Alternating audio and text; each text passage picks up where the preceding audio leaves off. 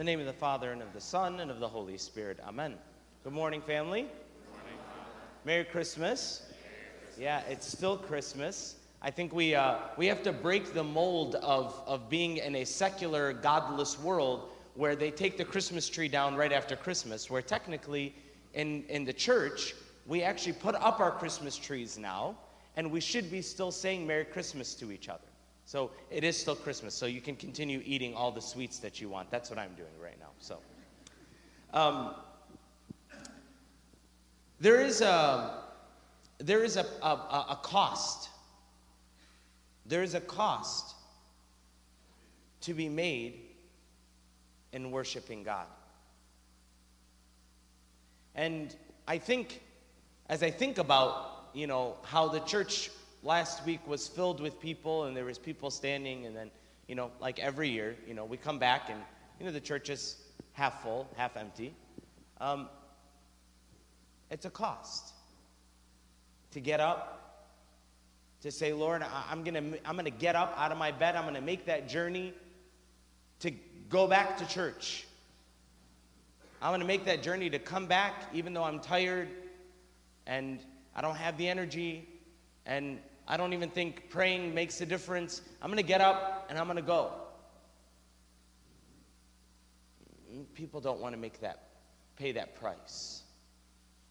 Right? Today we see these wise men and you know in some traditions they say that they were kings, but really actually kings. They were religious leaders and um, they were very much into reading the stars um, according to their religion. They were actually uh, Zoroastrians, and, and, and, they were technically, some say that they were Chaldean. Um, and so, this is why you see the stars, you know, in our church. It's a sign of, of our tradition, of, of, our, of our heritage. They read the stars, and, and, and not that we are to be uh, reading the stars, we're not supposed to be into astrology. God met them where they were. So, in their tradition, in their religion, they knew that certain stars, certain constellations meant that a king was to be born. And so these three wise men, they're called wise because even though they themselves have a lot, and they have a lot of wisdom, and they have a lot of power, and they probably have a lot of luxury, they're wise in that they realize that there's somebody bigger than them. That takes a lot. Because the minute you and I become this much bigger than we actually really are, it gets to our head. And we begin to start thinking that we're bigger than God and we're bigger than the people around us. But these men were wise. They realized that no matter how much they have, no matter how much wisdom and power they have, at the end of the day, it has to be all at the feet of God. And who's God? They recognize that Jesus is God. Wow. Think of the cost of their journey. You know, they're, they're probably um, coming and spending probably over a month, maybe even more, traveling. Some people say it could have taken them up to three months travel. Again, I said this in my Christmas homily. They didn't have a, a, a, a plane ticket. They didn't have a, a, Delta plane ticket here, right? And, and there's no Uber and there's no cars. And this is, they, they're traveling on, on animals. They go through all of that suffering, their money. They probably have to spend so much money in this travel. They probably um, are, are, are exhausted. They go through all of this to worship God. Here we are. We're, we're in a church, we're in a world where church is open and we can worship God, and we're choosing other things. It's too much to come to church on Sundays, or it's too much to, to get up and go to the chapel. It's too much to pick up my Bible. It's too much to talk to God. It's too much. I, I, got other bigger things going on. You know, the, these men, they bring three gifts that symbolize gifts that you and I, if we're going to worship God properly, we have to bring God. We have to. because it, it, it, is our, it is our duty and it is His right as God. His right as God, not our right. I think we get that mixed up when we come to God. Oftentimes we treat God like He is our servant, He's working for me. I'm the boss, and if He doesn't do what I want Him to do, if, if, if I pray this novena one more time and I don't get the result that I want, then what's the point in praying anymore? Oftentimes we treat God that way, don't we? They realize that no, no, we're not God. We're not the boss. We're not in charge here. They realize that everything that they have is, is to be given to God because it belongs to Him. The very first thing that they bring as their gift is they bring gold. Gold is what's given to a king. Today, are we bringing our gold to God? What do I mean by this? What I mean by this is, are we putting the material things in our life in proper order? Meaning, do I recognize that the material gold in my life, the real actual jewelry and the material things that I have in my life, am I looking at those things and am I focusing too much on those things that in some ways, whether I want to admit this or not, are taking more of a precedence in my life than God is? That I'm so focused on how much money I have that you could say that money has become my God because it's all I think about 24 hours a day. It's all I ever think about. Even when I'm at church, I'm thinking about God, make me richer. God, help me with my money. I'll be honest with you, I think this is a testament. I mean, this is, this is a, a reality, and there's a testament to this. I was actually very, uh, very saddened by something that I just recently heard. I have some friends, Chaldeans, who work for Chaldeans. And um, these Chaldeans own beautiful, very successful businesses, restaurants, and they own beautiful markets, and God bless. However, my friends, who are Chaldean, were at Christmas with their family, one day a year. Christmas with their family. And they get a phone call from their Chaldean boss, and their Chaldean boss says to them, Get to work right now.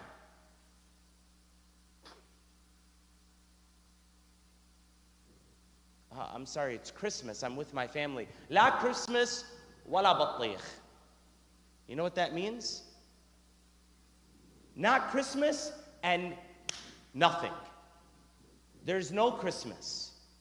Christmas is nothing. That's what that equals to. Jesus is nothing. So come to work. So these are Chaldeans who are opening up their businesses on Christmas Day. You have businesses that are not even Christian owned that are shutting down on Christmas Day and, and respecting their employees. But we have Chaldean owned businesses, and God bless, this is beautiful. We have great businesses out there, but we can't give one day. Like, how much money are you really going to make in one day? Is it that worth it? And the people that are coming to the restaurants are not even Catholics. That's the sad part. They're not even Christians, they're from other religions. So, what are we telling those people? Oh, yeah, Jesus is not really that important. That's the testament that we're saying to these people. How proud are we of, of, of our faith, really? I mean, how much, how much do I really care? And how much am I really willing to sacrifice my material things for Jesus when it comes to Jesus? Because we all tell ourselves, oh, yeah, Father, I know material things are not that important. I know that, you know, God comes first. And, you know, well, you know we, we have them and we all like them, but we know, we know that God comes first. We all, no, no, none of us really do that, uh, Father. We don't really put material things before God. But this is how you know if you really put material things before God. When it comes to these little tests that come, can you shut your business down for one day? If you can't, if you can't say no at all to material things, if you don't know how to accept the loss of some material things in your life, whatever that might be, that might be actually physically gold. There are family members that are fighting for pieces of gold and they don't know how to let it go until today, 20 years later, probably. Whether that's, you know, my business is not doing great, but Lord, I have a beautiful family, and right now this, I'm doing the best that I can. I offer it to you, God. It's the best that I can do. But here we are as a community who professes faith in Jesus, and every single day we're breaking our morality for the sake of just making more money.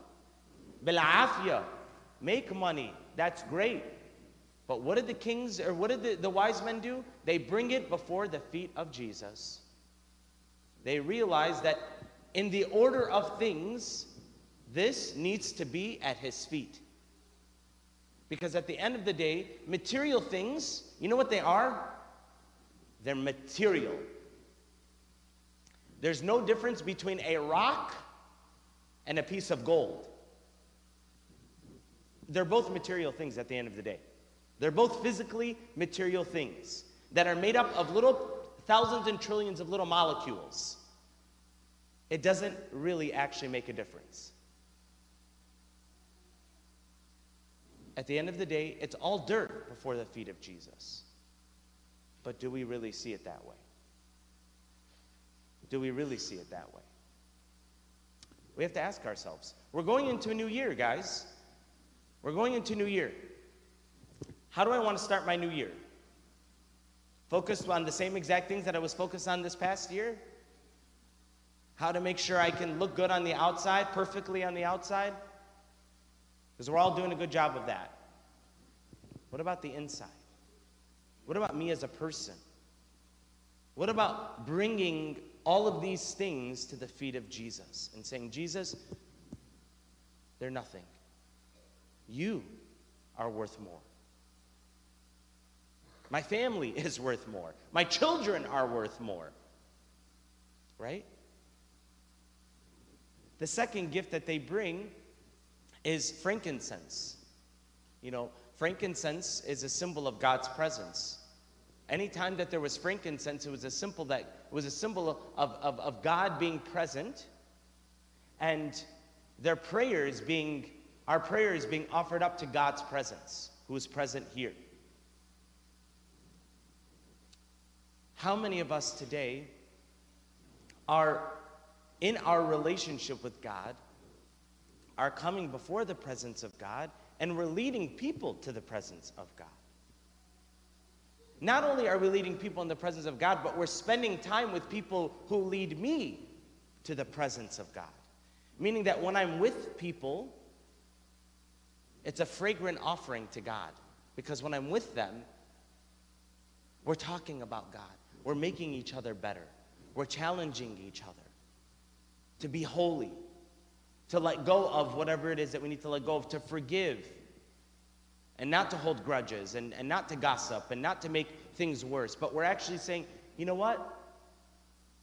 God is with you, God is bigger, God loves you. Praying together. How many of you guys have friends that when you're together, you actually pray together? Not just Our Father and Hail Mary. I'm not talking about that. I'm talking about like you can literally sit with your friend and you can put your hand over them and you can just pray for them and say, you know what, Jesus, you're here, and Lord, I ask you to bless my friend. My friend is down. Like, how many of us do this? How many of us can pray that way with a friend who's down? Are we bringing ourselves and our friends that we love to the presence of God? Because, guys, God is present. I mean, whether we like this or not, God is present. He's always there. He's not just in the church, He's not just in here, He's present everywhere. Do we realize that? So, are we bringing ourselves to the presence of God? And are we bringing others to the presence of God? And are we spending time with the people that are bringing me to the presence of God? Some questions we need to consider going into the new year. Myrrh. Myrrh is, is a symbol of, of uh, an ointment that, that is used in death. So they knew that this, this king is not only God, but God is going to die. And, you know, they've already suffered a lot, these guys, by traveling. They bring their suffering even. Not only are they symbolizing Jesus' death, but they're real, realizing that if I'm going to worship you, Jesus, I've got to bring my suffering too. Again, there is a cost. All of us are suffering with something. All of us. And that suffering is causing us to feel hopeless. It's causing us to feel like things are never going to change. Things are never going to get better. And it can feel like no matter what we're doing, things are never going to change. Well, look at, look at these men who traveled for so long. They probably felt like, when are we ever going to get to, to this guy? When are we ever going to make it to Jesus? When are we going to make it to this new king? They were probably exhausted after months of travel, feeling like they're never going to get there, but they finally they get there. Today, you may feel like your suffering is causing you to want to run away from God rather than run to God because every time you run to God, you think, well, I prayed, but nothing got better, nothing changed. But, my brothers and sisters, we do not pray only for things to change. We don't pray only for everything to go my way. When things don't go our way, when suffering is still there, I still have to run to the feet of Jesus and say, Jesus, I give you the suffering that I got. I give it to you. I bring it to your feet, Lord. My health is not great. Jesus, I'm going to worship you with it. I'm going to worship you with, with whatever illness I have. I'm going to worship you with this terrible marriage that I'm in. Jesus, I worship you. I offer it to you. The posture of these men are literally, these are men who are kneeling before a baby. They're like on the floor, they're prostrating. It's not like they're just like kneeling. They're literally kneeling, their whole body is on the floor before a little baby. That, my brothers and sisters, is the posture that we're going to have to take when we worship Jesus. Giving it all, spending it all. Jesus, I'm spending everything that I got. I don't know what else I can offer you. Jesus, I'm offering you it all. My, I'm offering you my material things. I'm offering to you everybody that it's in my life. And Jesus, I'm, I'm, I'm offering you even my suffering. Jesus, I give it all to you. And guys, you know what the best part of all of all, about all of this is that no matter how generous we think we are with God, Jesus is much more generous. Because he gives us the richness of the kingdom, he gives us the richness of his love. And you may be thinking to yourself, well, that sounds cute, right? It doesn't sound like much. But when you know the love of God, St. Paul says that everything else is like poop in comparison to the love of God. He literally uses the word poop. Yeah. Everything else feels like nothing.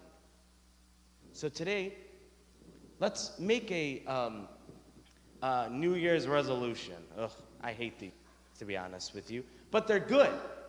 They're good to have. And the only resolution that we really should have is that this year, Jesus, I'm going to do everything I can to continue to travel on this journey, and I'm not going to give up on this journey of worshiping you. I'm not going to give up no matter how difficult it's going to be. I'm not going to give up on traveling to you, getting closer to you every single day. So that means that everything else in my life that's taking precedence, Lord, I'm giving it all to you. How? We all know how to do that. You know, is, oh, Father, how do you get closer to God? Sit and ask yourself the question. You already know the answer. but are we willing to take that journey? Are we willing to spend the cost? So today, let's enter this new year bringing ourselves, giving everything, not asking God, God, make sure that all these things are going to happen in this next new year. oh, this is my new year. This is my year. oh, it's hilarious. This is my new year. No, it's not your year. It's God's year. It's not your year. we don't know what's going to happen in the next year, right? This next new year, Lord, is your year. It's for you. Amen? Amen. Let's have a blessed new year and let's enter this new year with Jesus. Amen. Father, Son, Holy Spirit. Amen.